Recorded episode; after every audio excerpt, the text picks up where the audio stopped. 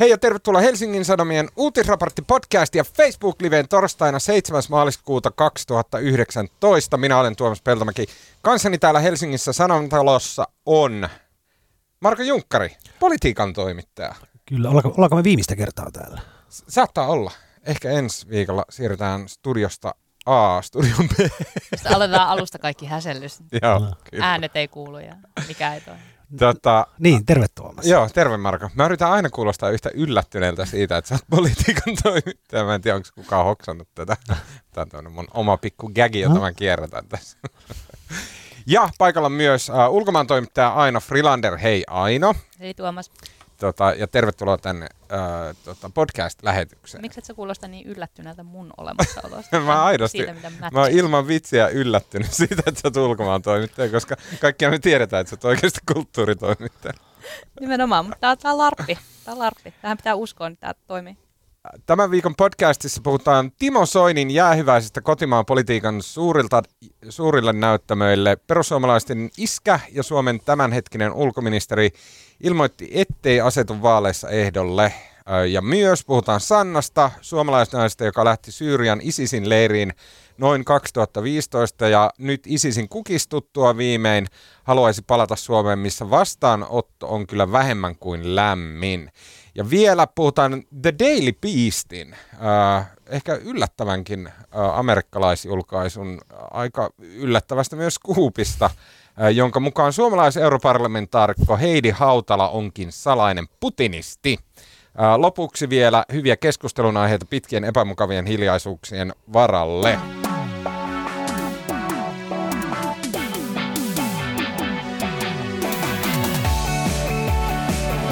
Okei, äh, yksi viimeisen vuosikymmenen merkittävimpiä suomalaispoliitikkoja, eli perussuomalaisten perustaja nykyinen ulkoministeri Timo Soini ilmoitti tällä viikolla, ettei osallistu eduskuntavaaleihin, eli käytännössä poistuu suomalaisen politiikan näkyvimmältä näyttämöltä kokonaan. Ja Timo Soinin kauhuksi, huolimatta kymmenien politiikan toimittajien uutterasta työstä, hänestä ei saatu yhtään ainoa sen kummempaa analyysiä aikaiseksi kuin, kuin kaikki ne kymmenet, joissa kaikissa sanottiin tismalleen samat kolme asiaa. Eli yksi, hän puhui hassuja, kaksi, salonkikelpoisesti rasismin ja kolme, oli kristitty ja aborttikannat suututtivat monia. Ja jos seuras suomalaista mediaa, olisi voinut jäädä käsitykseen, että välittömästi sen jälkeen, kun Soini nimitettiin ulkoministeriksi, hän kompastui johonkin moppia, vyöryi pienen komeroon, mistä pystyi päivittämään vaan blogia, niin ulkoministerin tehtävät hoisi joku muu. Siksi käännymme nyt politiikan toimittaja extraordinaire ja myös ulkomaan toimittaja extraordinaire Markon ja Anun puoleen. Aino, A- Aino. Ainon puoleen. Mä, mä en tiedä, miksi täällä lukee Anu. Mä en tiedä, kuka tämä tekstit on kirjoittanut. Ja kysymme, että mikä substans, substanssitasolla oli Soinin perintö äh, Suomelle? Ai siis, että Markon pitää nyt kehittää tästä vielä. Kyllä, joku nyt pitää tulla Niin. ihan täyttä freshi asiaa. analyysi. Näitä kolme ei saa Ensinnäkin mä haluan korostaa, että mä en ole kirjoittanut mitään kolumnia Soinista. No niin, hyvä. Se johtuu siitä, kun aamulla ei ollut mitään omaperäistä sanottavaa. Mä olisin just kirjoittanut noin Mä kolme ajattelin, että asiaa. oot mitkä- säästellyt tätä hetkeä varten. Ja sitten toinen mä en, en kerta kaikkiaan ehtinyt. Tota, mikä se kysymys oli? Mikä on Soinin perintö? Niin, koska siis mua rupesi niitä ärsyttää, koska mua monet asiat ärsyttää ja sitten mä puran niitä täällä podcastissa. Mutta rupesi ärsyttää se, että et, ja varmaan se syntyy siitä pakosta, että toimittaja on niinku pakko kirjoittaa niitä think piecejä. Sekin tauti on levinnyt niinku Amerikasta tänne. Ja sitten kaikki päätyy vaan, ne papukaajan lailla toistaa niitä kolme pointtia. Eli se, että Soini, äh, tota, sillä oli typeriä aborttikantoja, koska se on katolilainen. Äh, se salonkikelpoisesti rasismin äh, käyttämällä Jussi halla porukkaa hyväksi saadakseen kannatusta puolueelleen. Ja kolmas, joka mun pitää nyt luntata, koska mä ehin se unohtaa, että hän puhui hyvin hassusti. Hän puhui Kyllä. lippalkeista, vesimeloneista ja muista. Sä haluat, että me keksitään pyörä uudelleen. Ei, Mä haluan, että joku edes tietäisi, että mitä Timo Soini on tehnyt ulkoministerinä. No yritetäänkö? Yritetään. Tätä, tätä tuli jotenkin ihan yllättää, mutta tota, no, mun mielestä toi se tavallaan, että hän puhuu hassuja, niin se, on niinku, se ei ole vaan se, että hän puhuu hassuja, mutta sehän on tavallaan koko, se, koko Soinin poliittinen menestys on pohjannut siihen. Et silloin kauan sitten, kun Persuilla oli, oli kolme kansanedustajaa, olivat eduskunnan pieni ryhmä, niin ne sai siihen kokoonsa nähden paljon enemmän mediassa huomiota ja julkisuutta kuin isommatkaan puolueet, tai vähän isommat puolueet. Ja se johtui siitä, kun toimittaja tykkää siitä, kun tekee, tekee sitä semmoista peruspolitiikan pullaa, sitä uutista, ja sitten kun on joku, joka sanoo jotain hauskaa, niin se on hauska saada sinne juttuun niin. mukaan. Toimii sitaattina. Se toimii sitaattina, ja Soini on tässä tosi taitava. Ja tämä on niin kuin, että se ei ole vaan, että hän puhuu hauskoja, vaan hän on myös poliittisesti hyötynyt siitä. Silloin alkuvaiheessa, kun hän sai niin kuin huomiota tälle, ja sitten myöhemmin on se isolta osin selittää sitä hänen menestystään. Ja sitten mulla itselläni niin kuin Soinin kanssa aika paljon ollut vuosien varrella tekemisissä, ja jotenkin hänellä on niin kuin jotenkin ilmiömäinen kyky tavallaan toimia ihmisten kanssa.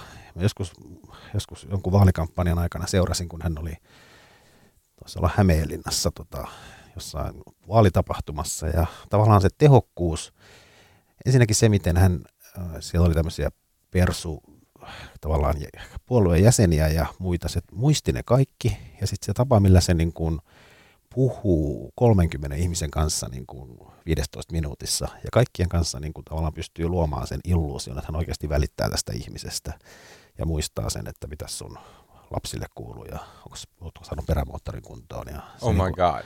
Oliko niin Soini Suomen Bill Clinton? Sillä oli niin kuin, ja sitten toinen, mikä muuhun teki vähän vaikutuksen, on se, että sitten kun se aina väli tuli joku, joku sille selittämään niin kuin jotain juridista ongelmaansa tai joku muu loput, loputon vollotus, niin, niin millä taidolla hän niin kuin tavallaan keskeyttää sen ja niin kuin pääsee eroon tästä ihmisestä, koska hän ei pysty kuuntelemaan kesken vaalitilaisuuden kahden tunnin sepustusta jostain monimutkaisesta ongelmasta, mutta miten niin kuin taitavasti, ystävällisesti ja tehokkaasti hän niin kuin siirtää sen ihmisen sivuun ja kumminkin siten, että se ihmiselle jäi niin kuin hyvä mieli, että kyllä Timppa hoitaa tämänkin asian, vaikka se nyt kuunnellutkaan tätä mun murhetta lainkaan. Niin Soini on sosiaalisesti tosi taitava ja se, niin kuin, se pystyy olemaan, niin kuin, se pystyy olemaan niin kuin läsnä. Se on, se on ihan oma, monet poliitikot osaa, mutta Soini on siinä musta ihan siis hyvinkin taitava, että se pystyy olemaan näissä kohtaamisissa ihmisten kanssa läsnä.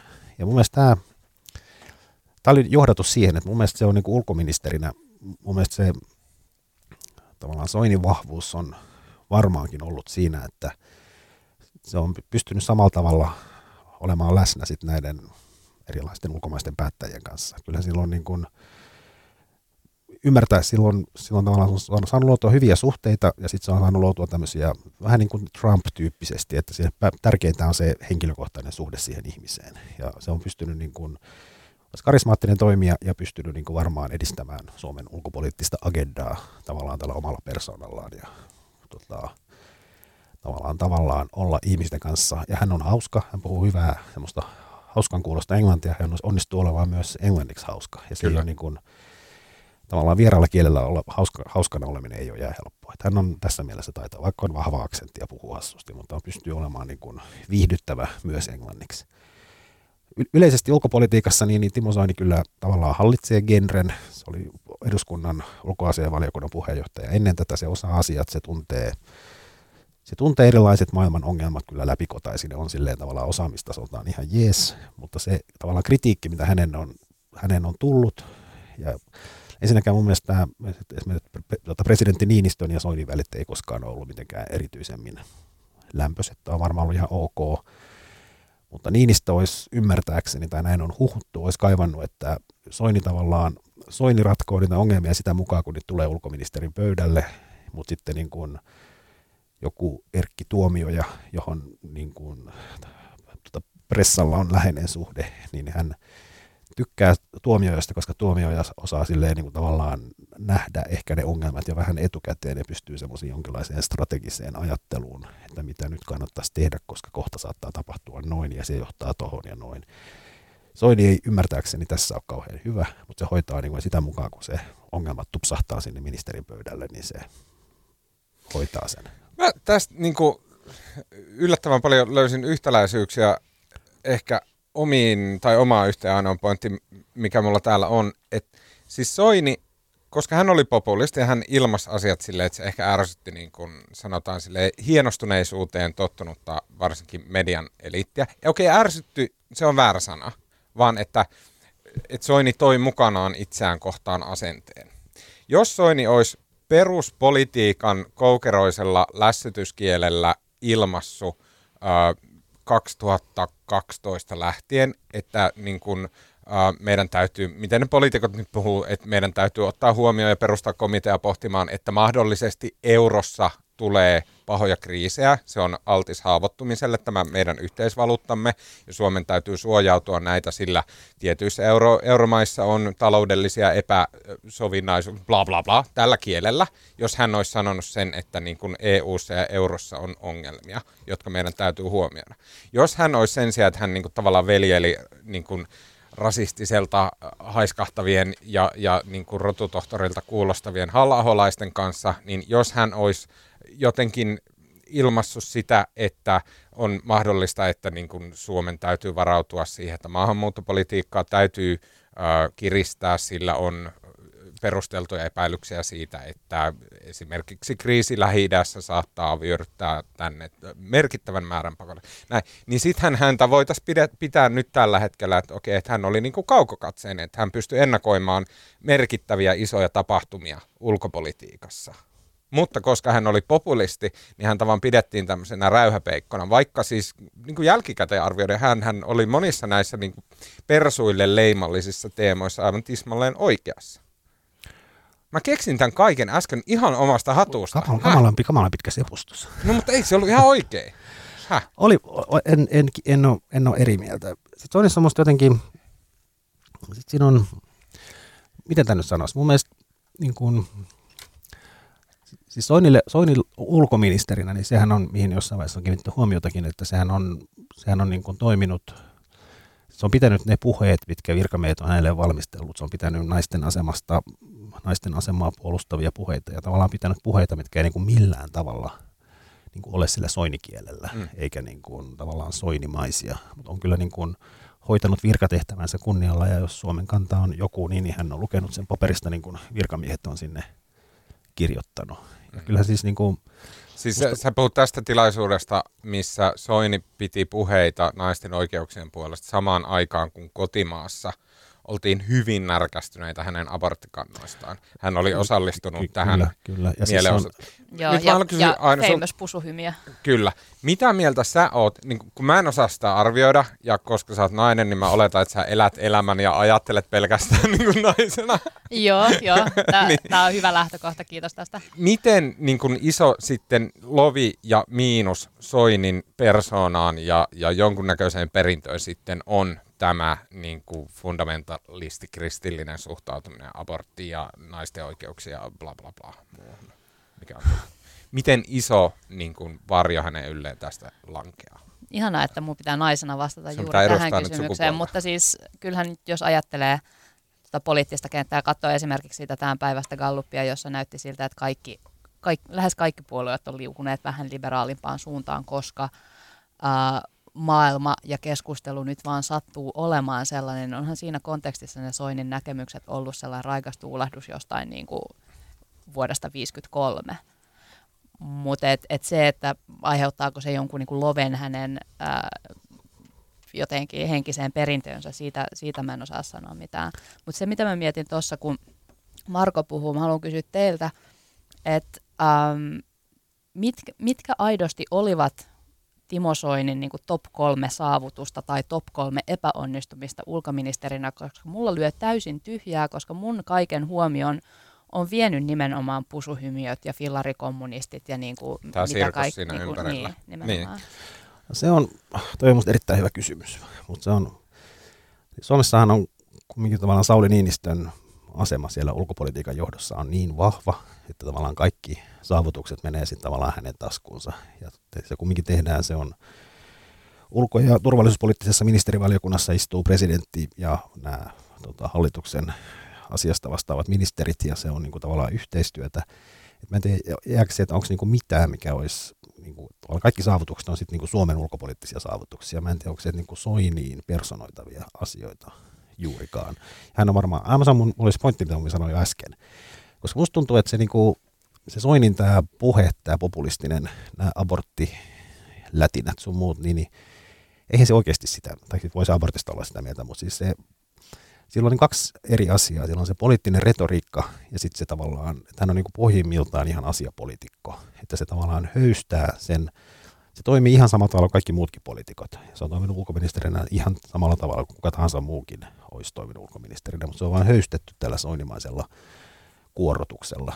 Ja se on niin kuin, että joskus ehkä pitäisi katsoa just sen kuorotuksen läpi, että kyllähän se on ihan samanlainen vakavasti, vakava mielinen ja vakavasti otettava poliitikko kuin moni muukin. Ja sitten Soinissa on vielä yksi musta tämmöinen jotenkin kiinnostava piirre on se, että sit se on varmaan johtuen siitä, kun hän on itse tämän puolueen perustanut ja kasvattanut sen sieltä pienestä suureksi ja on niin kuin, se on niin kuin vähän niin kuin hänen lapsensa, niin silloin on niin semmoinen, siis on semmoinen niin pohjaton tarve saada niin kuin jotenkin kiitosta ja sitten semmoista, että joku sanoisi, että olit oikeassa. Ja tähän mm. näkee siitä, kun se... Hänen kannattaa kuunnella tätä podia. Just se, just, ne, vaikka, vaikka liittyen tähän tota, eurokriisiin ja näiden Kreikan ja näiden tukemiseen, ja sitten hän julkaisi se Helsingin Sanomien etusivulla, ja, niin Wall Street Journalissa sen vieraskynän ja sitten Hesari etusivulla sen osti etusivu, missä hän oli nämä hänen eurokriisinäkemyksensä. Ja siis pohjimmiltaan hän oli ihan oikeassa niissä, mutta se, se tavallaan kinuaminen, kinuaminen vuosikausia, että hän on niin koettanut saada jonkun sanomaan, että olit oikeassa. Myös, mä, wow, mä en todellakaan nähnyt, että mä tuun puolustamaan Timo Sonia näin innolla, mutta siis myös varmasti se kumpuaa siitä vuosikausia kestäneestä niin kuin nenännyrpistelystä ja niin kuin sormella osoittelusta, mitä hän on varsinkin median puolelta kohdannut. Ja se ei ole vieläkään selvinnyt. Hänellä on sitten ollut nimenomaan tässä eurokriisiasiassa. Hänellähän oli jostain Yhdysvalloista tämmöisiä jotain finanssialan ihmisiä auttamassa, ilmeisesti jostain Teksasista. Mm-hmm. Hän ei ikinä suostunut paljastaa, ketä ne on. Myyttisiä jotain tämmöisiä äärikonserva- äärikonservatiivisia tyyppejä, jotka on häntä tässä jeesaa. Oh, Timo from Finland, come here and help. Joo, Tot... noin, niin noin jäsen on siis Soinia muotoilemaan näitä tämmöisiä finanssianalyysejä eurokriisistä. Uh, mä mä mietin kanssa tuota, nimenomaan tuota kysymystä, ja munkin oli vaikeaa liittää suoraan siihen ulkopolitiikkaan, ja mä väittäisin, että se johtuu siitä, että ulkoministerin rooli on Suomessa muuttunut todella merkittävästi Soinin kaudella. Se johtuu varmaan enemmän Niinistöstä kuin Soinista. Mutta kuitenkin, että mm, pisin, tai okei, okay, suurin plussa, mitä mä Soinille keksin, on, on se, että hän oli kuitenkin pragmaatikko, mikä tarkoitti sitä, että hän käänsi takkia heti, kun se on mahdollista. Eli vaikka hän meni vaaleihin ja voitti vaalit sillä, että Kreikka sitä, Kreikka tätä, tukipaketti, bla bla bla, niin sitten hän kuitenkin se, siihen tukipakettiin lähti ja oli sen takana ja hoisi sen tukipaketin maaliin. Oliko siitä minkäännäköistä hyötyä kellekään? Sitä on täysin mahdotonta sanoa, koska taloustiede ei ole mitään tiedettä, vaan pelkkää filosofiaa. Mutta että, että joka tapauksessa nyt on nousukausi, eikä mikään maailmantuholama. Kiitos Timo. Ja tota, toinen, sit, mikä menee sen ulkoministerin roolin ulkopuolelle, on se, että hän kanavoi Suomessa niin kuin kaiken näköistä tyytymättömyyttä, kaiken näköistä osattomuutta, kaiken näköistä köyhyyttä ja typeryyttä ää, pro, ä, demokraattiseen prosessiin. Eli että se kanavoitu meillä äänestysuurnille, eikä kaduille, eikä minnekään muualle. Ja se niin kuin, on lähes yksin omaan Timo Soinin ansiota. Että hän otti ne juopot nahkatakit jostain tuolta hevonvitun kuusesta ja sitten laittoi ne äänestämään perussuomalaisia sen sijaan, että he ryyppää hakkaa akkojaan. Mä uskon, että jatkaa kyllä sen tekemistä. Voi olla.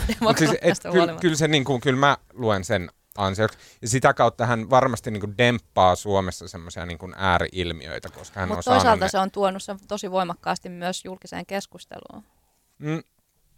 Mutta mä veikkaan, että jos meillä ei olisi Timo Soinia ollut viimeisissä kaksissa vaaleissa, niin seuraavana olisi pääministeri halla ja niin kuin, sisäministeri Gömmel ja tota, mitäs näitä nyt on?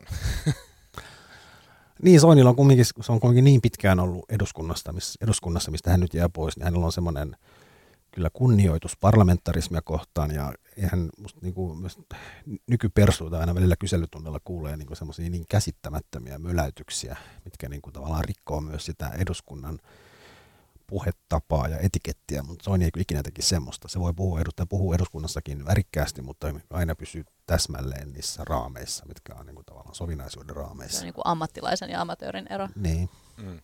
Sitten miinuksina mä, mä kyllä näen Soinille sen, että, että se, tota, se jo ihan sekä poliittisen uransa aikana että myös ulkoministerinä antoi merkittävästi tukea näille Brexit-tyyppisille liikehdinnöille. Euroopassa hän osallistui UKIPin tilaisuuksiin, veljeli Nigel Faragein kanssa ja näin. Tämä voi olla tietenkin niin kuin jälkiviisautta, mikä on parasta viisautta, mutta että se, se vaikuttaa silleen nyt katsottuna silleen niin todella typerältä ja, ja haitalliselta Suomelle.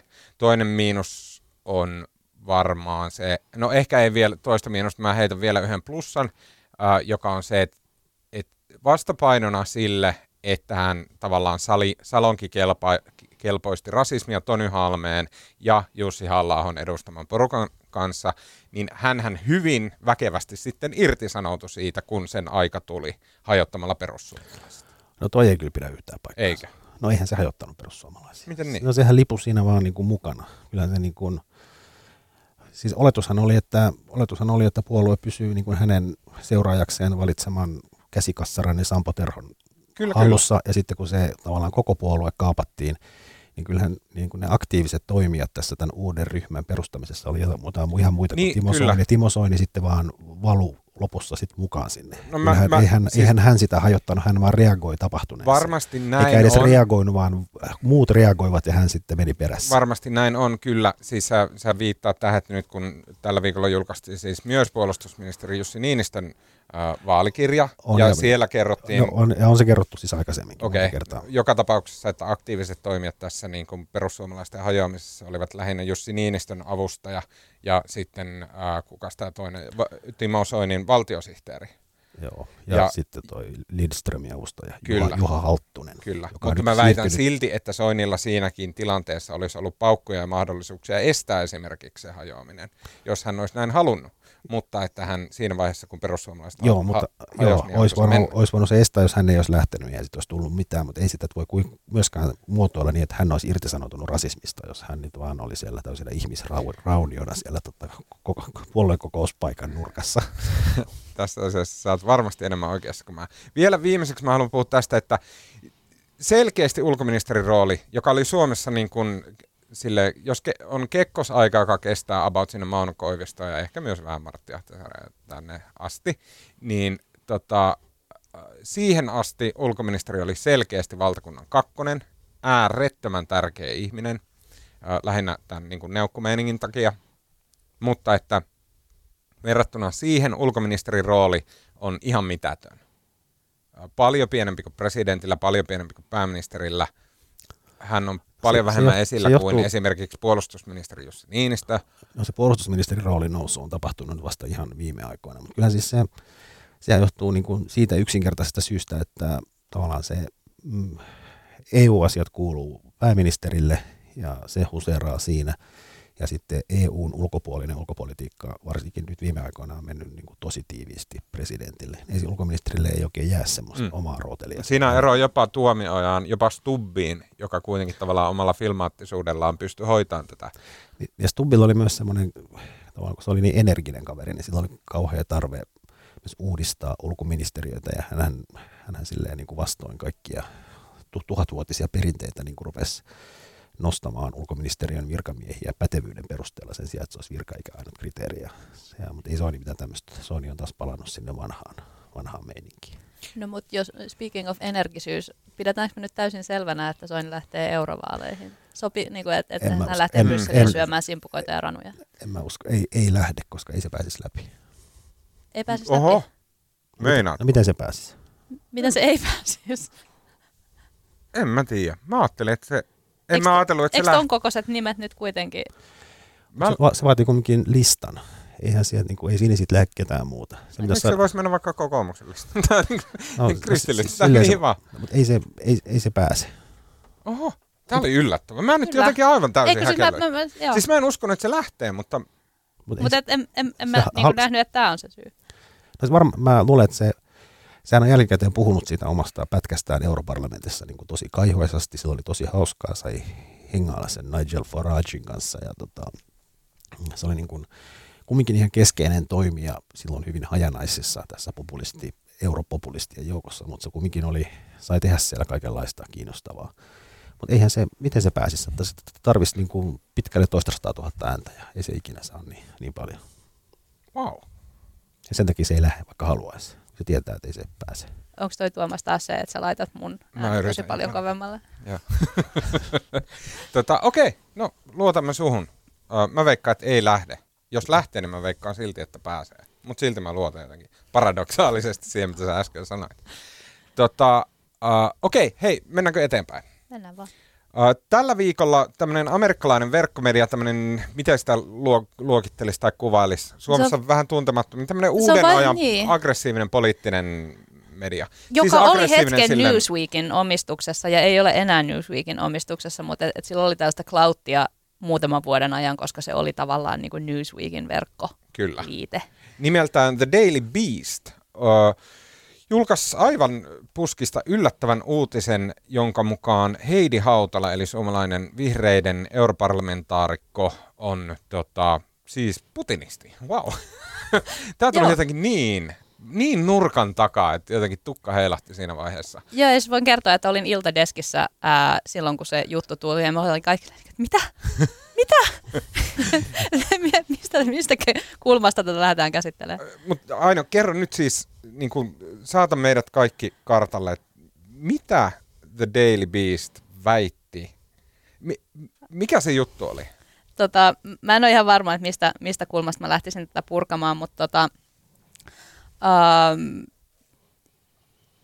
jotenkin yksinkertaisimmin sanottuna kyse on siitä, että Daily Beast kirjoitti tällaisen niin kuin suuren paljastusartikkelin siitä, että, että Heidi Hautala loppaa, lobbaa Euroopan parlamentissa sen puolesta, että ää, Magnitski-laki, selitän myöhemmin mikä on Magnitski-laki, että et, et Heidi haluaa siitä tämän Magnitskin nimen pois. Ää, sattumalta Vladimir Putin on samaa mieltä. Tämä niin Magnitski-laki ei ole mikään niin kuin Putinin lempihomma, eli niin kuin ergo Heidi Hautala on putinisti. Se ei ollut tämän syvällisempi se. Mutta ei, koska Daily Beast oli kuitenkin, hän oli haastatellut muita europarlamentaarikkoja ja, ja he oli niin kuin liikkunut siellä europarlamentissa selvitelleet tätä. Äh, lähteet, joita he käytti, oli nimettömiä.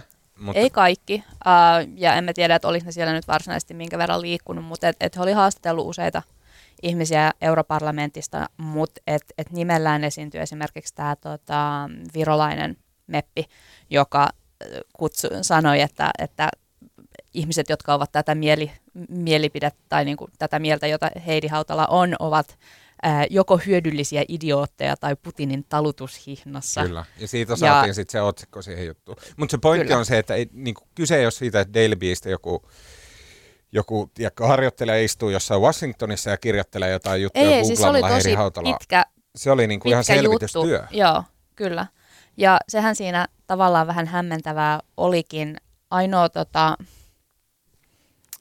ähm, siis mä, mä, mä en ole päässyt itse myöskään täysin selville siitä, että, että, että mistä ihmeestä tässä nyt niin kuin mahdollisesti aivan alun alkaen on, mutta mä voisin kuvitella, että, tämä, että se on osittain tämä, niin kuin, tämän Bill Browder-nimisen hahmon ja hänen jenkkikaveriensa lobbausta ja niin kuin tämän Bill Browder ja Magnitskin selittäminen ää, on ehkä sitten vuorossa seuraavana, jos et ole Tuomas niihin tutustunut. Selitäpäs, selitäpäs meille. Mä itse asiassa tiedän, koska mä seuraan Bill Bowderia tota, uh, Twitterissä. Mä tiedän jonkun verran. No, kerran, sä voit. En, no, mutta ei, ei, kun se on no siis kyse, kyse on uh, et siitä, että uh, on olemassa tällainen Bill Browder-niminen sijoittaja, joka on toiminut aktiivisesti Venäjällä ja, ja takavuosina kävi niinkin ikävästi, että hänen no sitä on kutsuttu kirjanpitäjäksi ja verojuristiksi ja ties mitä. Hänen, hänen niin tämä oikea kätensä. Asiamiestä. Asiamies Venäjällä.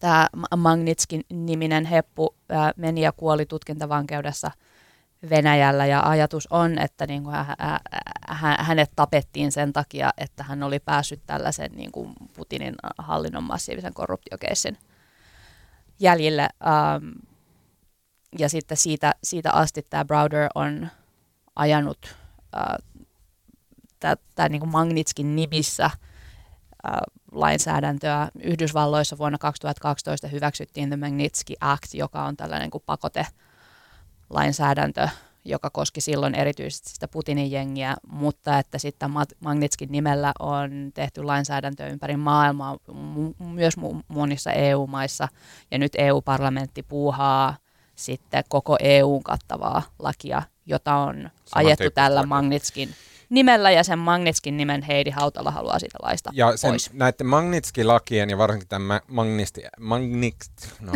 just näin, se laki, Joo, se vieraskielinen laki, Joo. niin äh, sen ytimessä on, onko se, ja tämä on kysymys, koska mä en tiedä, tai mun muistikuvat on ihan tarot, sen ytimessä on se, että pakotelistalle pitää pystyä nimeämään ihmisiä, jotka ovat syyllistyneet ihmisoikeusrikkomuksiin. No siis mun ymmärrys, joka saattaa olla täysin väärä, on se, että, se sisältö vaihtelee eri maissa, eri laeissa, mutta et osittain joissain maissa se on se, että, että nämä niin kuin, erilaisiin vakaviin ihmisoikeusrikkomukseen, korruption syyllistyneet ihmiset ei pääse maahan. Joissain versioissa se on, että heidän niin varansa jäädytetään ja sitten on jotain yhdistelmiä näistä. Hmm. Eli käytännössä kyse on siis, niin kuin, siis tämmöisten diktaattorihallintojen mm. niin kuin kaiken näköisten kätyreiden ja, ja muiden niin kuin elämän tekemisestä helvetin hankalaksi, jos he omassa kotimaassaan syyllistyy asioihin, jotka on ykselitteisesti tuomittavia ja ilkeitä, ja jossa on tiedätkö, kylmiä sellejä jossain kellareissa ja kuuluu tuskaa. Ja joo, ikäviä kulinaa. mustelmia jalkapohjissa. Just tämmöistä meininkiä, niin että heitä pystyttäisiin niin kuin kansainvälisen oikeuden niin kuin, piirissä – suitsimaan ja, ja rankasemaan. Ja eikö hauskaa, miten, eikö hauskaa, miten tämä Bill Browder, miten tiivisti se on Suomen uutisissa. Että tämähän, sehän oli myös tämä maanantainen tämä Nordea-keissi. Sehän on myös näitä Bill Browderin liikkeelle laittamista syytöksistä lähtöisin. Ensin tuli Danske Bank ja nyt Nordea on tämä sama mm. keissi. Bill Hän, Browder on tämmöinen... Mutta hän on äärimmäisen, hän on niinku poikkeuksellinen tyyppi sille, että hän on, hän on tämmöinen monimiljonääri ainakin, mutta tota, siis erittäin varakas tyyppi ja takonut rahaa nimenomaan just Venäjällä ja Neuvostoliitossa ja muualla, että niin pätäkkää löytyy. Tosin pätäkästä iso osa jäi sitten Venäjälle, kun mm. Browder itse joutui lähtemään sieltä muualle. Mutta sen jälkeen, koska hän, hän niin pystyy, niin hän on ruvennut niin yksityishenkilönä ajamaan niin kuin Venäjälle ja myös muihin maihin tämmöisiä niin kuin, sinänsä aika järkevän kuuloisia niin. lainsäädäntöjä. Tosin hänen liittyy kaikkeen, niin kuin kaikki ei ole samaa mieltä, mukaan lukien hyödylliset idiotit, mutta ehkä siellä on niinku aiheellistakin kritiikkiä ja, ja tota, et, niinku, hänessä on vähän tämmöistä sankarin viittaa, mutta mä en osaa sanoa, onko se aivan täysin. Niin, tai siis niinku, voisin kuvitella tietysti, että on ehkä vähän huono omatunto siitä, että sun niinku, bulvaani kuoli Venäjällä, mihin se sitten kuolikaan, tai kuoli tai tapettiin, who knows, mihin sit, mikä on se, että miten miten Hautala tähän liittyy hieman tai kytkeytyy läheisemmin on, on todella tämä, että, että se Heidi Hautalan, onko se nyt niin kuin Heidi Hautalan eksä vai poikaystävä vai tämä sydänystävä on se termi, jota on käytetty mediassa. Andrei Nekrasov teki tästä tapauksesta dokumentin, joka on sitten tuonut Browderin ja Hautalan myös törmäyskurssille jo vuosien ja ajan. Ja dokumentti oli niin Browder-kriittinen joo, siis se saattoi Browderin vähän ikävään valoon ja siinä niin kuin jännittävää siinä oli se, että et, et vaikka niin kuin Hautala on maailmansivu ollut Venäjä-kriitikko ja Venäjän mustalla listalla ja tämä Nekrasov on ollut Putin-kriitikko herra ties kuinka kauan, niin sitten kuitenkin kävi, kun ne, Nekrasov tätä dokumenttia teki niin, että et, et paljastui, että et asia ei välttämättä ole ihan niin yksinkertainen, kun ollaan haluttu uskoa, ja tämähän ei sitten Browderin piirtaan mm. sopinut lainkaan. Kyllä, kyllä. Miten Heidi Hautala itse siis reagoi tähän näihin syytöksiin? Kiisti kaiken? Sille, mitä ihmettä, kiistan kaiken, ehkä Browderin propagandaa, en tiedä mitä täällä tapahtuu, mutta siinäkin oli sitten vähän se, että, että se oli sanonut mun mielestä, että, että, että tämä perustuu e, niin kuin y, eh, ehkä yksittäisiin keskusteluihin, joita olen käynyt parlamentissa, ja heti perään kokoomusmeppi Sarvamaa twiittaa, että, että, että kyllä se tosi aktiivisesti täällä lobbaa sitä asiaa. Okay. Mikä herättää sen kysymyksen, että, että se on ihan järkevä se Hautalan argumentti mun mielestä se, että, että, että hän haluaa sen Magnitskin nimen siitä lainsäädännöstä pois, koska siinä ei ole kyse pelkästään tästä asiasta. Ja että, että EU:ssa ei ole ollut tapana nimetä lakeja ihmisten nimillä ja tämä, niin kuin, tämä on yleispätevä niin kuin koko maailmaa koskeva laki, otetaan se nimi pois. Mutta ei se nyt kuulosta kuitenkaan ihan siltä niin kuin koko totuudelta. totuudelta. Niin. Ja mä mietin, ja siis tämä on täysin mun niinku huuhaa-teoria mahdollisesti, mutta musta kuulostaa siltä, että et, et Hautalasen Nekrasovin dokumentin ja kaiken tämän muun kautta niin kun näkee ehkä enemmän sävyjä tässä Magnitski-tapauksessa kuin moni muu ja pitää sitä ehkä sitten aavistuksen kiusallisena siinä lain nimessä, en tiedä. Tarjoan teille mahdollisuuden nyt parempiin teorioihin. No, Tuomas Peltomäki. Sama teoria, sama teoria. Ei, niin mullakin tuli, että siellä on niin pimeällä sohvalla katsottu dokkari ja sitten oltu siitä hyvin vaikuttuneita. niin, tai ehkä editointivaiheessa nähty sitä tosi niin. paljon ja käyty tosi paljon keskusteluja Eksän kanssa. Ja, ja, ja sitten varmaan, että niin muiden europarlamentaarikkojen korvassa nämä keskustelut, jos hän niin puhuu tämän sydänystävänsä dokkarista ja sen pointeista, ja sitten, että hän alan, ajaa niin kuin poliittisesti sinänsä ihan niin kuin järkevää, että okei, että ei laiteta mm. sitä nimeä siihen. Lähinnä sen takia, että se nimi vituttaa Venäjää aivan mm. niin kuin loputtoman paljon, niin, niin että siitä syystä, mikä on, niin kuin voi olla ihan järkevä pointti, vaikka mun mielestä Venäjällä on aina syytä vittuilla, niin, niin nämä niin kuin menee sekaisin, niin se kuulostaa huonommalta kuin onkaan. Ja. Marko Junkkari, Tota, onko Heidi Hautala putinisti? Sä tunnet sen kuitenkin muista yhteydeksi. Onko se joku tämmöinen, sehän on joku vanha, vanha stallari tai joku. Onko? Eikä ei hauta, niin, hippi ehkä, ei se stallari, se on mun mielestä se ehtinyt tähän taistolaisliikkeeseen. Mutta en, mä, en, mä, mä en itse asiassa tunne Hautalaa kauhean hyvin. Mutta ei se kyllä, sehän tässä nyt tämän tavallaan Suomessa nosti uutiseksi, koska kyllä Hautala on nimenomaan leimaantunut tällaiseksi niin kuin Putinin inhoki, suomalaiseksi inhokiksi numero yksi. Hän on mustalla listalla Venäjällä kaikki muuta. On, on. Että just sen, tämän takia, että tota, en mä osaa sanoa, mutta tämä on hämmentävä keissi. Mutta kiva, että niin eurovaalitkin aiheuttaa jotain kuohuntaa, kun niistä ei kukaan oikeastaan edes muista, että semmoista on tulossa. Niin, tähän tangenttina, niin siellä tullaan olemaan kusessa eurovaaleissa, koska siellähän tulee menee läpi kaiken maailman. Kaikki populistit vie ihan järjettömät voitot parlamenttivaaleissa. Seuraavan europarlamenttikauden aikana koko EU tullaan hajottamaan niin mitättömän pieniin osiin. Sitten ollaan kusessa koko jengi. Mä haluan sanoa se ääneen, jotta mä voin lällätellä sitten, kun näin käy. Mä en tajunnut tuosta mitään. Tai, tota. sitten ne, ne, tai sitten ne populistit on siellä europarlamentissa ja ne tekee niin kuin ne on tehnyt tähänkin asti e, siellä, eli niin kuin ei tee siellä käytännössä yhtään mitään, harrastaa tällaista niin kuin passiivista vastarintaa, joka ei johda yhtään mihinkään myöskään niin kuin heidän itsensä kannalta, mutta katsellaan. No, no, mutta tämä... ei se, no, mutta mä, mä kyllä siis, se niiden osuus tulee olemaan niin iso, jos ne saa jonkun 30 prosenttia paikoista, niin, niin siis se on iso ryhmä, sitten niillä on merkitystä. Kyllä, ja sitten ne lamaannuttaa koko EU ja, ja niin kuin siellä ei saada enää mitään aikaiseksi. Mutta se on tosi vaikea paikka muuttaa EUn toimintaa lopulta. No. Se, niin kuin, se on vähän niin kuin persut hallituksessa. Kyllä, niin. No, se, ehkä mo- molemmat nähdään piakkoin. uh, Okei, okay, mennään eteenpäin. Useat suomalaiset mediat julkaisivat tällä viikolla CNNn kuvaaman järkyttävän videonauhan, jossa selvästi suomalainen Sanna ja hänen lapsensa ovat kuvattuna pakenemassa ISISin alueelta Syyriasta. Tämä videonauha sinänsä on varsin tavanomaiselta vaikuttava. Siellä on siis semmoista hyvin niin kuin normaalia, mitä nyt televisiossa näkee, että jossain niin kuin ollaan sota-alueella, eli ympärillä on semmoista kivi, kivi- ja hiekkapeltoa ja sitten ihmiset liikkuu burkat päällä. Ja, mutta se järkyttävyys tulee kyllä siis ilman muuta siinä vaiheessa, kun tämä Sanna alkaa puhumaan, ja hänellä on jotenkin niin semmoinen totaali Mika Häkkis Finglish aksentti, kun voi olla. Ja se, koska, kun on tottunut näkemään sitä Irakin sota ja Syyrian sota kuvastoa, ja sitten kun siellä tuleekin joku vääntää tankeroenglantia, niin se, siinä tapahtuu semmoinen joku niinku super... Sulla tuli kognitiivinen dissonanssi. Semmoinen joku ilmiö, että ei herra Jumala, se kaikki muuttuu todemmaksi. Ne ihmiset muuttuu yhtäkkiä niin kuin televisiohahmoista oikeiksi ihmisiksi. Se kärsimys muuttuu semmoiseksi, että se tapahtuu jollekin ihmiselle eikä vaan numeroille Excelissä. Ja niin kuin se konkretisoi sitä tilannetta. Mutta sä tiesit Tuomas, että siellä on niitä. Kyllä mä tiesin, mutta mä tarkoitan just si- sit kun mä näen sen, niin se jotenkin muuttuu vaan niin konkreettisesti. Ja tässä tapauksessa ikävällä tavalla ja tässä tapauksessa jotenkin silleen koskettavalla ja niin kuin, jotenkin järkyttävällä tavalla. Äh, varsin järkyttävä kohta videolla, jossa siis tämmöinen äh, toimittaja haastattelee aluksi pitkälti Sannaa. Sanna on siinä burka päällä puhumassa ja tota, sen jälkeen tämä toimittaja haastattelee Sannan tytärtä Umaijaa. Sumaja. Ja, Sumaja, anteeksi.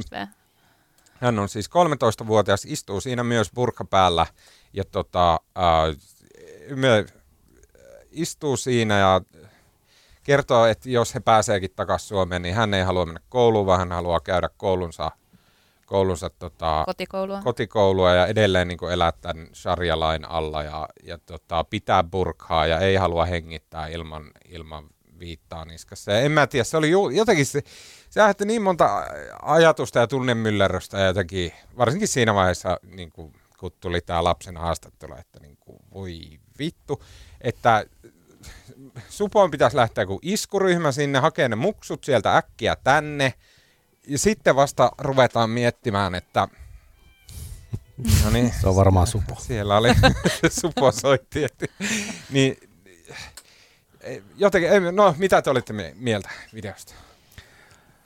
No oli, no sitten sit, sit, kun siinä alkupuolella on sit se se pieni lapsi sanoo jotain, kun häiritsee sitä äitiä, kun häntä haastatellaan, ja sitten sanoo suomeksi, että ota nyt vähän. Niin. Tuli jotenkin kuulosti ihan, mä aina sanon lapsille, että ota nyt hetki.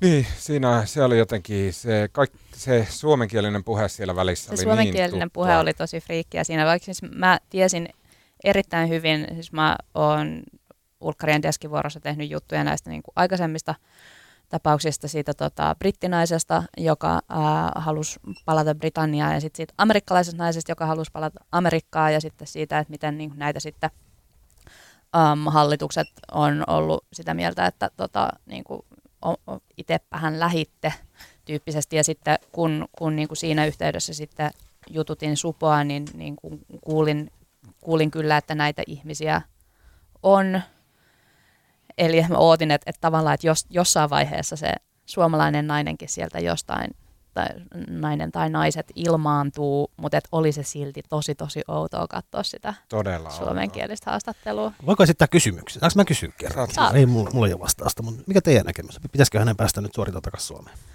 No siis Suomen lain mukaan niin kuin vaihtoehtoja ei tavallaan ole. Hän, hän on Suomen, Suomen kansalainen, joten hänet pitää päästää maahan, mutta että, mutta että se, että mitä siinä käy, on se, että, että kyllä jos sä vaikka mitä kautta tulisit Syyriasta, niin, niin kuin kyllä sua poliisit ottaa Helsinki-Vantaalla tai mihin satamaan tuutkin ja sitten katsotaan, että oletko syyllistynyt rikoksiin vai et, ja niin kuin lapset otetaan huostaan ja niin kuin näin. Mm.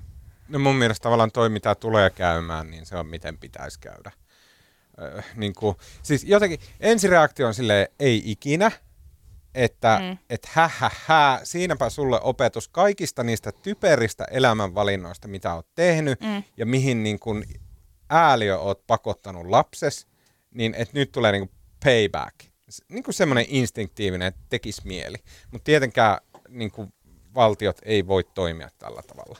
Niin, mutta se on tosi kiinnostavaa, koska sitten nyt ollaan niin esimerkiksi sen britti- ja amerikkalaisen naisen kanssa käyty tätä keskustelua, että todella monet maat on nyt sanonut, että, että ei me haluta niitä takaisin. Ja siinä niin kuin, miten se tavallaan toimii, koska näissä joissain tapauksissa on ollut kaksoiskansalaisia ja sitten britit on sanonut, että, no, että jos on syntynyt Bangladesissa, niin menkö sitten Bangladeshiin. Mutta sitten Bangladesh sanoi, että ei, ei, ei, ei, ei silloin meidänkään passia, että, että pitäkää te. Mutta eihän, niin kuin, eihän, eihän ihmistä voi tavallaan jättää niin kuin palloilemaan tuonne ilman kansalaisuutta. Mi- mi- miten tämä on niin kuin ajateltu? Hän on ISISin kansalainen, niin nauttikoon siitä nyt sitten. siis, joo, siis tämä on hyvä kysymys. Ja siis, no kun tässä on niin monta eri tasoa, että on niinku se ihan, a, siis on niinku oikeasti se juridinen puoli, mm. joka on luojan kiitos se puoli, joka tämän niinku jollain tavalla päättää. Sitten on se niinku inhimillinen puoli, että miltä se tuntuu. Ja se on luojan kiitos se ta- ta- taso, jolla sitä ei päätetä. Mm. Sitten siinä välissä on niinku semmoisia alueita, no mua kiinnosti se, että okei, että siinä on olemassa siis, meidän laki tällä hetkellä sanoo jotain. Ja esimerkiksi terroristisessa tarkossa, ulko, tarkoituksessa ulkomaille matkustaminen tuli laiksi vasta vuonna 2016. Ja on perustuslain vastasta esimerkiksi tässä tapauksessa – käyttää sitä pykälää Sannaa vastaan, koska hän on lähtenyt sinne ulkomaille jo ö, tätä ennen. Näin sanoi siis Martin Scheinin perustuslakiasiantuntija mm. Twitterissä. Niin.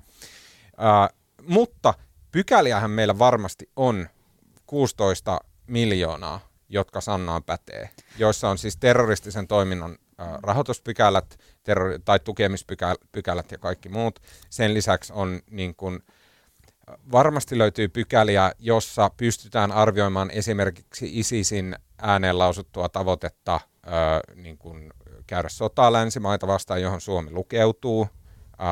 Siihen to, sen toiminnan tukeminen ei varmasti ole lainmukaista ja varmasti voidaan lähteä ajamaan sitä, että Sanna on tämmöiseen toimintaan osallistunut. Mutta se niinku, silloin kun mä tein tuosta juttuja ja mä jututin niitä tota, Supon ja sisäministeriön ihmisiä, niin, niin se, mitä siinä nyt ei ehkä sillä tavalla niin kuin täysin eksplisiittisesti ääneen sanottu, äh, mutta et, et se käsitys, joka mulle sanoi tai, tai jäi siitä, on se, että et on aivan täysin mahdotonta tietää, että mitä siellä Syyriassa niin kuin yksittäinen ihminen on puuhaillut, ja sen perusteella, jos on lähtenyt ennen sitä ää, lähtemisen kriminalisointia, niin tulee olemaan ihan sairaan vaikeaa syyttää. Sen takia mä kaivoinkin London School of Economicsin tuoreen raportin, Tuomas. jossa tota, kuvaillaan sitä, että mitä, mikä on naisten asema ollut siellä ISISin ää, alueella, eli ISISin tässä valtiossa, jota on yrittänyt sinne puuta. Mm. Ja se on suurin piirtein sille, että sinne on lähtenyt 40 000 ihmistä ää, niin kuin ulkomailta, mm. on tulleet sinne tota, ISISin alueelle. Näistä 13 prosenttia suurin piirtein on naisia, 12 prosenttia lapsia.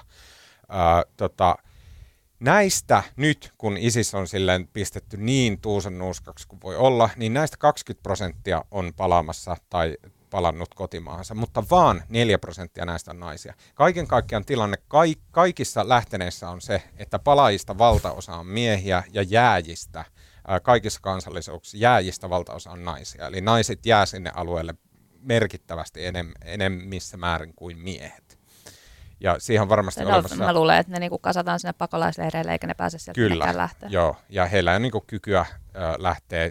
Niin. Tähän vaikuttaa varsinkin se, että ISIS itse rankas todella brutaalilla tavalla katkomalla kaikki jäsenet ja päät ja muut, ne, jotka lähtee sieltä ilman lupaa.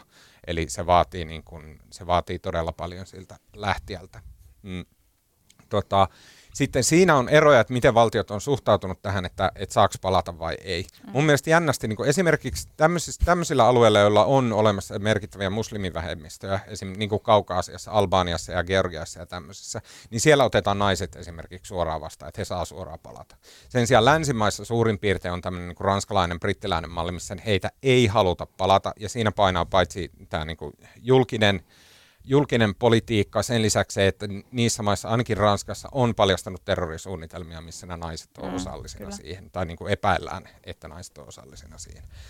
Ää, tota, se, että niin kuin, sit kun, jos ne naiset, tai yksi syy, miksi ne naiset tavallaan tai ihmiset sieltä haluaa pois, on tietenkin se, että ISIS on kutistunut, ja nyt siellä on toinen niin kuin vähän silleen semisti, mutta vaan semisti ISISia parempi niin kuin, porukka pitämässä jöötä ja siellä on aloitettu todella brutaalit oikeustoimet. 3000 ihmistä on jo tuomittu kuolemaan ja tapettu. 9000 ihmistä odottaa edelleen tuomiota ja varmaan tapetaan. Eli se selittää sen, että miksi niin kuin Sannallakin on varmasti mielessä, että Suomessa oli oikeastaan ihan mukava asustella. Uh, Sitten jos, jos niitä ei päästetä omiin kotimaihin, niin sehän totta kai se ilman muuta se pahentaa tilannetta Syyriassa ja Irakissa entisestään, koska sitten nämä ihmiset jää käytännössä sinne odottamaan tuomiota, mikä hyvänsä se onkaan elinkautinen tai, tai pää pois. Ja tota, sitten siellä ollessaan he rasittaa tätä niin kuin paikallisia järjestelmiä merkittävästi. Sen lisäksi he tietenkin ovat itse entistä alttiimpia radikalisoitumiselle. Ja mä en tiedä, mitä se on, jos niin kuin ISIS-tyypistä radikalisoituu entisestään, niin se ei ole mitään niin kuin kovin hyvää.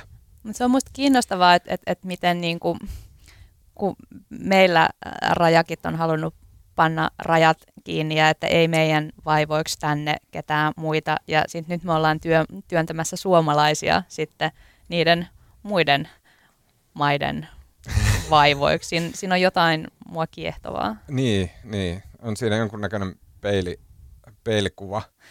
Uh, Sitten näistä, no, se, se niinku, Se, mikä tätä keskustelua dominoi sitten loppujen lopuksi, on paitsi nämä inhimilliset ja moraaliset puolet ja nämä kysymykset, niin sen lisäksi se, että siis tämä, nämä turvallisuuskysymykset. Ja, ja si- niin. niin, no sano. Sano vaan väliin. Ei kun mä, siis se, se mitä mä niinku on nyt, siitä on joku pari-kolme viikkoa, kun mä noista kirjoitin ja niinku Herra Jeesus lukijapostin määrä niiden jälkeen, mutta joka tapauksessa se, mitä mä oon niinku jäänyt miettimään, on se, että kuinka niinku, onko teistä se sisäministeriön pläni niinku vakuuttava? Se on varmaan niinku ainoa pläni, joka voidaan tässä vaiheessa tehdä, mutta mut, niin kuin, mua se ei rauhoittanut Supo kauheasti. ottaa tarkkailuun ja rupeaa tutkimaan, että on, onko he syyllistynyt niin, rikoksiin. Silleen, niin, kuin, niin että, no, että, että täytyyhän nyt ottaa takaisin sitten tehdä, mitä tehdään ja niin kuin, lastensuojelu ja niin kuin, näin, mutta et, et, on, on sellainen pieni, pieni tutina, että ei sillä, niin kuin, ei sillä kyllä pystytä kaikkea radikalisoitumista ja niin kuin, ikäviä hommia estämään. Ei niin, että mä näkisin sille mitään vaihtoehtoja mm. juridisesti tai inhimillisesti tai mitenkään muutenkaan, kun lapset hyvänen aika on niin kuin, ei, ei ne saa kärsiä niiden vanhempien niin. sekoiluista. Valtiolla Mut, on niin vel- vähän kuumottaa. Valtiolla on velvollisuus lapsia kohtaan. Mm. Se, niin kuin, ja oikeudellisestihan se, se on jotenkin tosi kiinnostava se rajankäynti siinä, mutta et varmaan niin kuin aivan yleisesti on hyväksyttyä se, että joo, kyllä vaikka niin kuin vanhemmilla on ensisijainen oikeus lapsiin, koska ne on vanhempia lapsia, niin valtiolla on myös oikeus lapsiin, koska ne, ne on niin yhteisen huolenpidon kohteena. Eli valtiolla on velvollisuus suojella lapsia vanhemmiltaan, mm. Kyllä. mikä siis on juridinen peruste lastensuojelu olemassaololle. Mutta sitten se niinku arviointi on siinä, että, tai siis se kysymys varmaan on siinä, että okei, että jos meidän tämänhetkinen lainsäädäntö on sitä, että tyyppi tulee rajalle, sitten sanotaan, että haha, olet jäänyt kiinni, ää, nyt me katsotaan, että onko se tehnyt jotain pahaa, mutta me silleen siksi aikaa hengailen tonne, niin että aiheuttaako se vaaraa. Ja siinä sitten taas niin se, että mikä mua ehkä vähän yllätti siinä tota, raportissa, jonka mä luin, niin siinä tavallaan, niin että, että mitä, mitä varten ne naiset on sinne mennyt. Ja naiset on mennyt sinne yh, suurin piirtein yhtä paljon ideologisista syistä kuin miehet sinne ISISin alueelle. Ja sitten semmoinen ikävä käännös siellä niin kuin San, Sannan keissiä ajatellen on, että vaikka aiemmin ISIS kielsi naisten osallistumisen niin kuin esimerkiksi väkivaltaisiin toimintaan, sotatoimintaan, mihin tahansa muuhun, niin siinä kehityksessä on tapahtunut muutos vuodesta 2015 alkaen. Se ei ollut mitenkään massiivinen, ei niin. mutta et, et joitakin prosentteja naisista on sit myös tarttunut aseisiin Kyllä. ja tai koordinoinut terroriiskuja sit myös Kyllä. muualla maailmassa. 2015 se niin kuin hyväksyttiin, 2017 se, tota, siihen ruvettiin kannustaa ja 2018 uh, ISIS ihan suoraan uh, määräs naiset osallistumaan jihadiin vihollista vastaan. Ja sitten, että mitä naiset siellä muuten on tehnyt, koska on, se on ehoton vähemmistö, joka on ikinä, että puhutaan niin kuin kymmenistä naista, jotka on ikinä koskenut aseeseen ISISin alueella, mutta muuten niillä on siis päät, ehoton päätyö on lasten kasvattaminen ja sitten nyrkiä hellan välissä mm. seilaaminen. Et se on se, mitä he on sinne mennyt tekemään. Mutta sen lisäksi naisilla on ollut rooleja ISISissä, joka on siis avioliittojen järjestäminen ISIS-miehille, muiden naisten houkutteleminen ISIS-alueelle länsimaista ja siis muista kotimaista, ja sitten propagandan levittäminen ja ihmisten käännettäminen Joo, ISISin Plus varainhankinta. Kyllä. Joo. Siis tavallaan, niin kuin, että niin kuin on näillä perusteilla jo on syytä epäillä, että, että siis jopa nainen, joka on vain pelkkä nainen, eikä sillä tavalla ole niin kuin yhtä pelottava kuin ISIS-taistelija, joka sieltä tulee, niin hänellä on voinut olla semmoisia rooleja siellä ISIS-alueella, jotka herättää ihan niin kuin perusteltua huolta Suomessa. Mutta on vaan tosi vaikea täältä käsin tietää. Tai siis niin kuin Supo seuraa, ehkä, niin kuin, ehkä mä yllätyin siitä, että, että, että kuinka tarkkaankin tuntuu seuraavan, mutta et, et, ei, to, tosi vaikea mitenkään niin kuin suomalaisen juridisen prosessin vaatimalla tavalla aukottomasti osoittaa, että mi, mitä, mitä Sanna tai jotkut Sannan kaverit on siellä jossain Bagusissa mm. niin kuin puuhailu, että, että on, onko tarttunut aseeseen vai onko vaan laittanut hernesoppaa. Joo.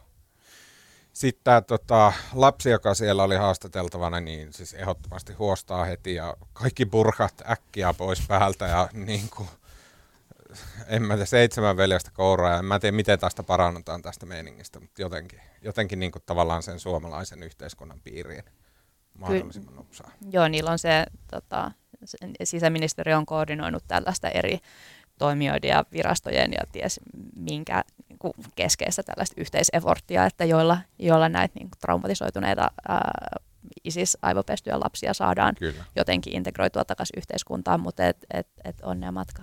Joo. Sitten vielä viimeisenä pelkona se niin kuin ylisukupolvinen pelko, miss, äh, ylisukupolvinen niin kuin sen ideologian jatkuminen, missä naiset näyttelee niin kuin suurta roolia, että ne lapset, jotka siellä on, niin niitä sitten indoktrinoidaan semmoisia aivan pähkähullua ääri-islamismiin ja niin kuin, ei, eihän semmoista kukaan tänne rajojen sisälle halua, että jotain sillä on tehtävä, ehkä. Mutta kohnit varmaan niin parikymmentä sieltä ymmärtääkseni on tullut jo takas. En tiedä, että et, et mitä, mitä, mitä niissä tapauksissa on tapahtunut. Tarina ei kerro, mutta et kohta niitä tulee sieltä lisää. Mm. Okei, okay, todella jotenkin jännittävää. Uh, hei, uh, sitten kun saapuu viikonloppu ja tota, uh, ehkä menette nauttimaan viimeisiä tämmöisiä talvisia kelejä, näin mä ainakin veikkaa, koska vähän takatalven poikastaan tässä on. Niin, niin tota, jotte ehkä vielä rommitotia vai mitä nyt talvella jotkaan ja viihdytätte ystäviä kollegoita jollain hyvillä jutuilla, niin mitkäs ne jutut on? Marko Junkkari.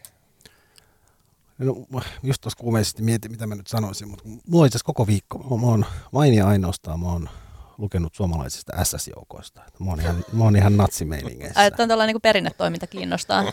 Joo, mä oon perehtynyt intohimoisesti SS-joukkoihin. Mä, mä, tein, mä tein itse asiassa aiheesta juttua, että mä ehkä palaan tähän tarkemmin. Mitä siellä on löytynyt?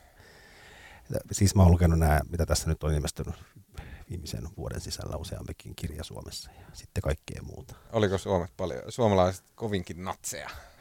Mä en ole vielä päässyt lopputulemaan tässä. Ymmärtääkseni pientä niin kuin natsihtavaa toimintaa siellä oli. Ja siis kiinnostavaa tässä on er, eräällä tavalla se, että tota, mikä on niin kuin se, siis tavallaan suomalaisia SS-joukkoja, ne herättää niin kuin valtavia intohimoja.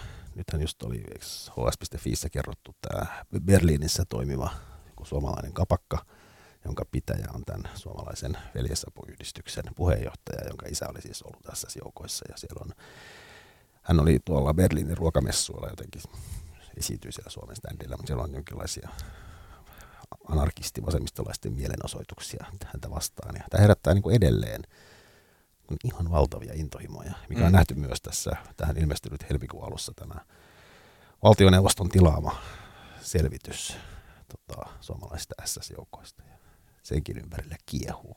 Mm, niin, mielenkiintoista. Mutta palaan tähän asiaan, että tämä ilmestyy puolitoista viikon päästä. Odotamme. Blast from the past. Aina. Um, mä törmäsin ihan hiljattain se juttu, joka tuntui liippaavan itseäni läheltä. Äh, otsikko oli The Mad Woman in the Newsroom. Tämä oli Jezebelin juttu, joka, um, joka tutkii tällaista erityisesti amerikkalaisessa populaarikulttuurissa äh, tyypillistä – hahmoa, joka on tällainen niin kuin täysin, täysin kyvytön, täysin epäpätevä, niin kuin epärationaalinen naisjournalisti, jotta tota, siis mä oon ehkä maailman ainoa ihminen, joka ei ole katsonut House of Cardsia, mutta siellä on tämä Zoe Barnes ja sitten um, Gilmore Girlsin paluujakso, jossa Rory oli ryhtynyt toimittajaksi ja niin kuin rikkoi varmaan niin kuin viidessä minuutissa neljä eettistä sääntöä ja niin kuin kaikkea muuta. Tämä on, on tämä on jännittävää, että tämä, tämä hahmo on tosi vahva amerikkalaisessa populaarikulttuurissa. Ja tämä artikkeli ähm, sit selvittää sitä historiaa, että mistä, m- mistä se on lähtenyt liikkeelle. Ja ilmeisesti äh, tällainen hahmo on ollut mu- muun muassa Henry Jamesin The Portrait of a Lady-romaanissa vuodelta 1881. Oho. Eli tämä on jotenkin niin kuin todella, todella syvässä ihmisten alitajunnassa, mikä sitten tekee minun ja kollegoiden työstä vähän sillä tavalla jännittävää, koska ne nyt arvioikaa toki te, mutta emme nyt tiedä, että on niin, kuin niin merkittävästi epäpätevämpi ja irrationaalisempi kuin, kuin kaikki mieskollegani, mutta tota, joo. No, no mutta siis sehän on, itse asiassa just tästä keskustelin jonkun kanssa, mutta onhan se siis tämmöinen tämmöinen populaarikulttuurin ja elokuvien ja TV-sarjojen, siellähän on toimittajahahmoja tosi paljon näitä toimittajapäähenkilöiden leffoja. Niin kuin, ne ei ole yleensä kauhean hyvässä valossa niissä. Ei, ja nehän on niin kuin, jos puhutaan niin kuin miestoimittajan tästä kuvasta, niin, niin jos naiset on epärationaalisia, niin miehet on niin kuin kyy, kyynisiä juoppoja. niin. Oliko tämä mukaan jotenkin väärin? uh, Okei, okay, mä haluaisin niin kuin, myöhässä veneessä ja näin, mutta mä haluaisin suositella uh, Yleisradion julkaisemaa ohjelmaa MS Romantika. Mä oon kattonut sen. Se on sairaan. Mä oon kattonut siis okei okay, vasta ensimmäisen jakson. Ja, mä oon kattonut kolme neljästä. tota, se on, niinku, siis, se on tämmöinen sarja, joka, joka tapahtuu Ruotsin laivalla, ja se on tämmöinen juonellinen sarja, eli siinä on hahmot, ja sitten he, niinku, siellä tapahtuu, ja se, he seikkailee ja näin. Ja mä aluksi mä olin nähnyt se jossain niinku, kavereiden somepostauksessa, että sitä kehuttiin, ja sitä kehuttiin nimenomaan että se on hauska, että se on komedia ja näin. Ja sitten mä lähdin vähän niin kuin suurin odotuksin, että, aa, että viimein Suomessa tehdään jotain silleen kansainvälisen tason komedia ja näin. Ja olin todella väärässä, koska siis, siis joo, että se on paikoin hauska, mutta ne, niin kuin hyvin suomalaisella tavalla se hauskuus ei ole sen niin kuin pääansio, vaan se, se on semmoinen – jotenkin läpeensä stereotyyppisen suomalainen sarja. Silleen, että se on niin kuin lähinnä sille jotenkin inhorealistinen ja silleen nihkeä ja silleen, että ihmiset on kaikki jollain tavalla niin kuin syvällisesti perseestä. Ja, ja niin kuin, että siitä puuttuu se, niin kuin mä ihan intoudun niin kuin aika syvänkin analyysiin siitä, että mikä mua vituttaa siinä sarjassa. Ja siinä vituttaa jotenkin se, että se on niin malliesimerkki siitä kamasta, mitä Suomessa tehdään. Ja mikä Suomessa tehdään todella hyvin. Ja se on se, niin kuin, että kaikki se elämän nurjapuoli ja, niin kuin se, että niin kuin, miten typerät amikset jossain Ruotsin laivalla niin kuin sekoilee ja ryyppää ja naiset on ihan täysiä idiootteja, ääliöitä ja äijät jotenkin niin, oh, näin. Se on niin kuin masentavaa.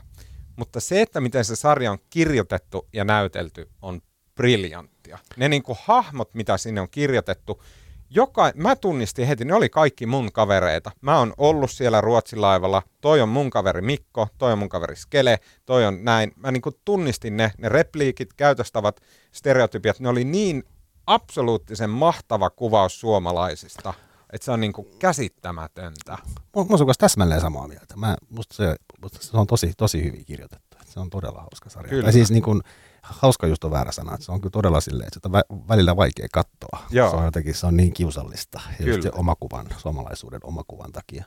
Sitten siinä on myös semmoinen ehkä pieni yksityiskohta, mutta siellä on laivalla on kahdet häät. Siellä on niin ruotsalainen hääporukka ja suomalainen hääporukka. Ja tota, sitten ruotsalaiset on semmoisia elegantteja ja osaa käyttäytyä. Ja, pitää ja niillä on hauskaa. Niillä on hauskaa. Ja kun Vilpittömästi, tulee, aidosti hauskaa. Tulee, ne tulee yhteinen morsiamenryöstö ja näiden molempien suomalaisen ja ruotsalaisen sulhasen pitää, niin kuin, pitää tehdä jotain temppuja lavalla saadakseen morsian takaisin. Ja, pitää laulaa. Ja, joo, ja se ruotsalainen sulhanen laulaa niin kuin upeasti joku biisi. Nauraen, iloisesti no, yleisöllä. Suomalainen ei suostu tekemään mitään. Ja siis ei suostu tekemään silleen, niin kuin, että, että hän on läpeensä ahdistunut Kyllä. Ja kaikki hänen kaverinsa ja muut tietää, että häntä ahdistaa aivan hulluna ja se niin häpeän määrä, että hän joutuu. Se on jotain ihan, se, se on mahtavasti kirjoitettu se sarja, mutta se on, niin kuin, se on niin vittumaisen suomalainen, että jotenkin ärsyttää aivan hulluna, mutta siis ehdottomasti hyvä genressään. Sääli, että se genre on niin kuin suomalainen. mun, mun niin kuin, mun analyysi pikaisesti vielä siihen, että mikä niissä just ton tyyppisissä suomalaisissa sarjoissa, joita täällä suuresti myös ihaillaan, niin ne on silleen, että ne on niin briljanttia televisiota, mutta kaikissa muissa maissa, sarjoissa, tarinoissa, elokuvissa, niissä on aina joku asia, joka on silleen niin kuin, englanninkielinen sana silloin elevate. Sille, että otetaan joku asia, joka on se, joku arvo, joka koetaan, että se on tärkeä. Ja sitten se sarja niin kuin alleviivaa ja korostaa sitä arvoa. Se voi olla niin kuin vaikka sankaruus tai ystävyys tai ystävällisyys tai nöyryys tai joku arvo. Että se sar- sarja kertoo siitä, että joku hyvä arvo on tärkeä suomalaisista, just tämän genren sarjoista, semmoinen arvon nostaminen tärkeäksi, jonkun hyvän arvon nostaminen tärkeäksi puuttuu totaalisesti. Mitä se arvo on suomalaisuus? Ai että tämä päättyy ikävästi. Okei, hyvä. Äh, kiitos äh, siinä kaikki tällä kertaa. Kiitos Marko Junkkari. Kiitos Tuomas. Kiitos Aino Frilander. Kiitos Tuomas. Ja tota, me kuullaan taas ensi viikolla ja tämän äänen meille tekee Janne Elkki tai Kristin Marttinen. Mä en tiedä kumpi on tällä viikolla vuorossa. Tämän koko homman tuottaa minä. Äh, hyvä, kuullaan taas ensi viikolla.